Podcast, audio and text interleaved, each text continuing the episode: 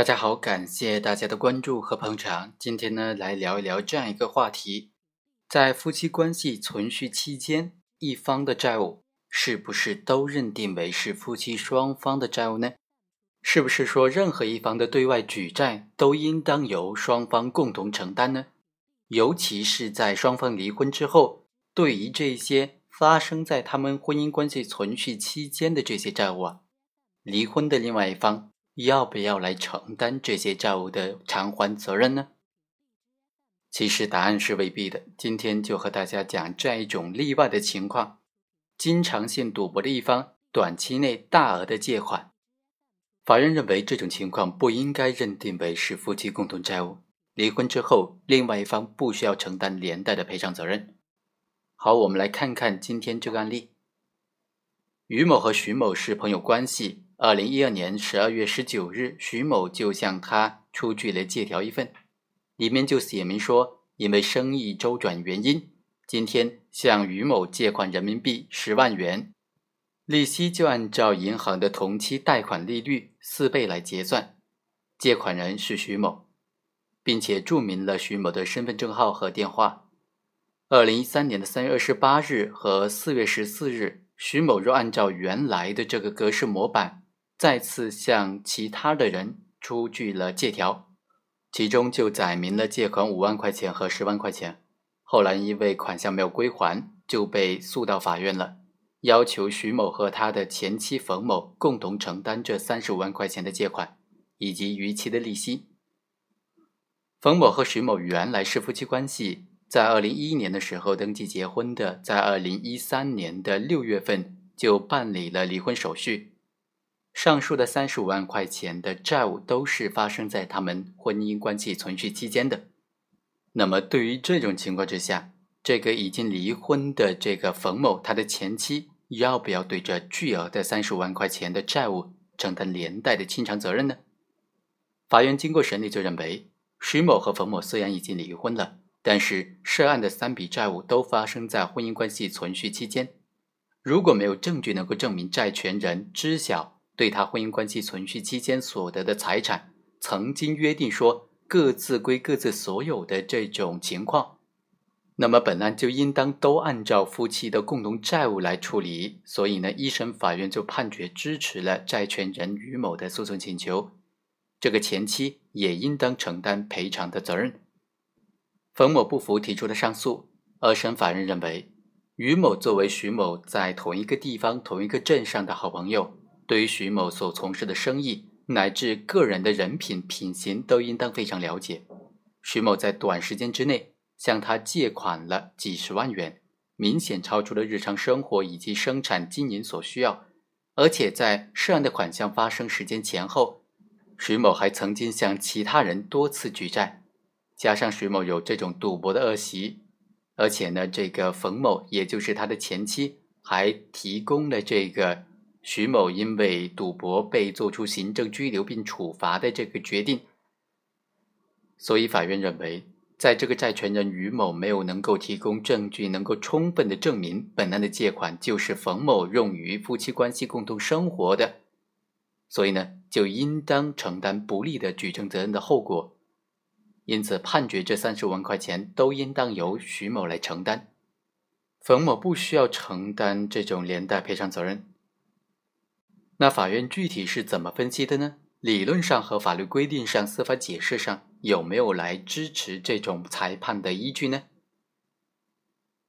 婚姻法司法解释二当中就明确规定，债权人就婚姻关系存续期间夫妻一方以个人名义所负债务主张权利的，应当按照夫妻共同债务来处理。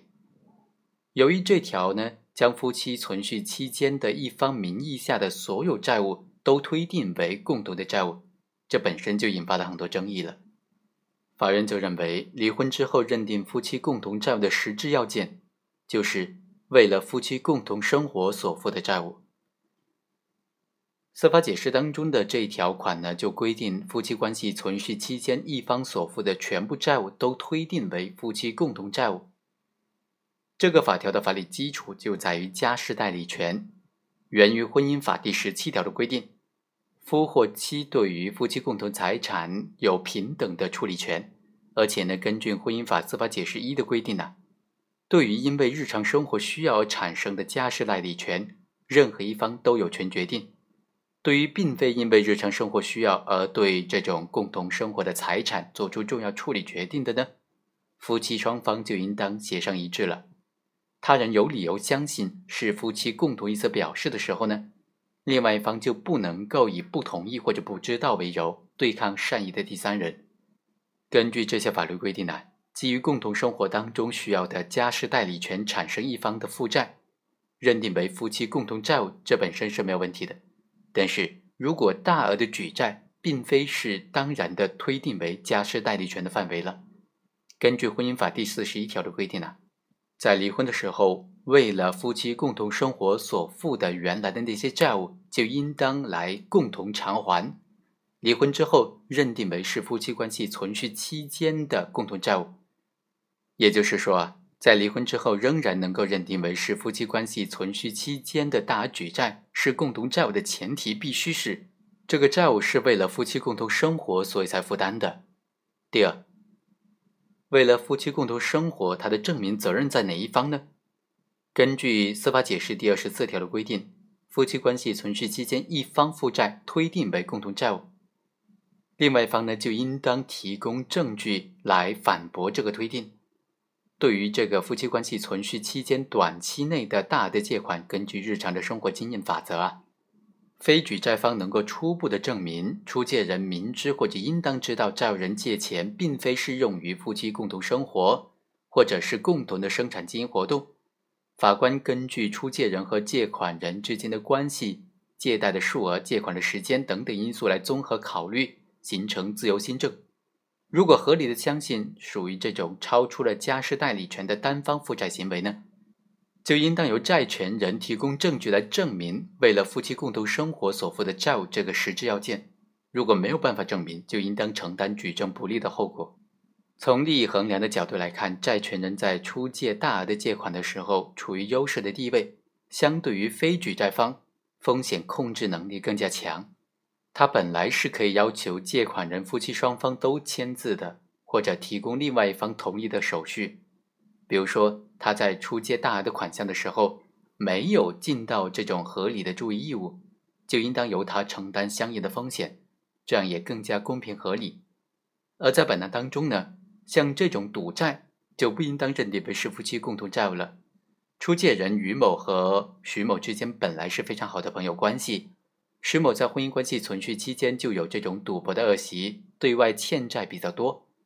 于某在短期内仍然出借三十五万块钱给徐某，超出了家事代理权的范围，而且也没有征得冯某的同意。冯某已经初步举证证明了徐某所谓的借款。都没有用于夫妻共同生活，此时就应当由于某来举证证明这个款项用于或者应当用于他们的夫妻共同生活。在于某没有办法提出补强的证据证明他的主张的时候，就应当承担败诉的后果。另外啊，如果本案当中于某明知道徐某借款是用于赌博，那么就是非法的债务，法院是不予保护的，法院是不会支持于某的返还的请求的。但是，考虑到现有证据并不能够证明这三十五万块钱是用于赌博的，更没有办法证明于某出借款项的时候明知徐某是用于赌博，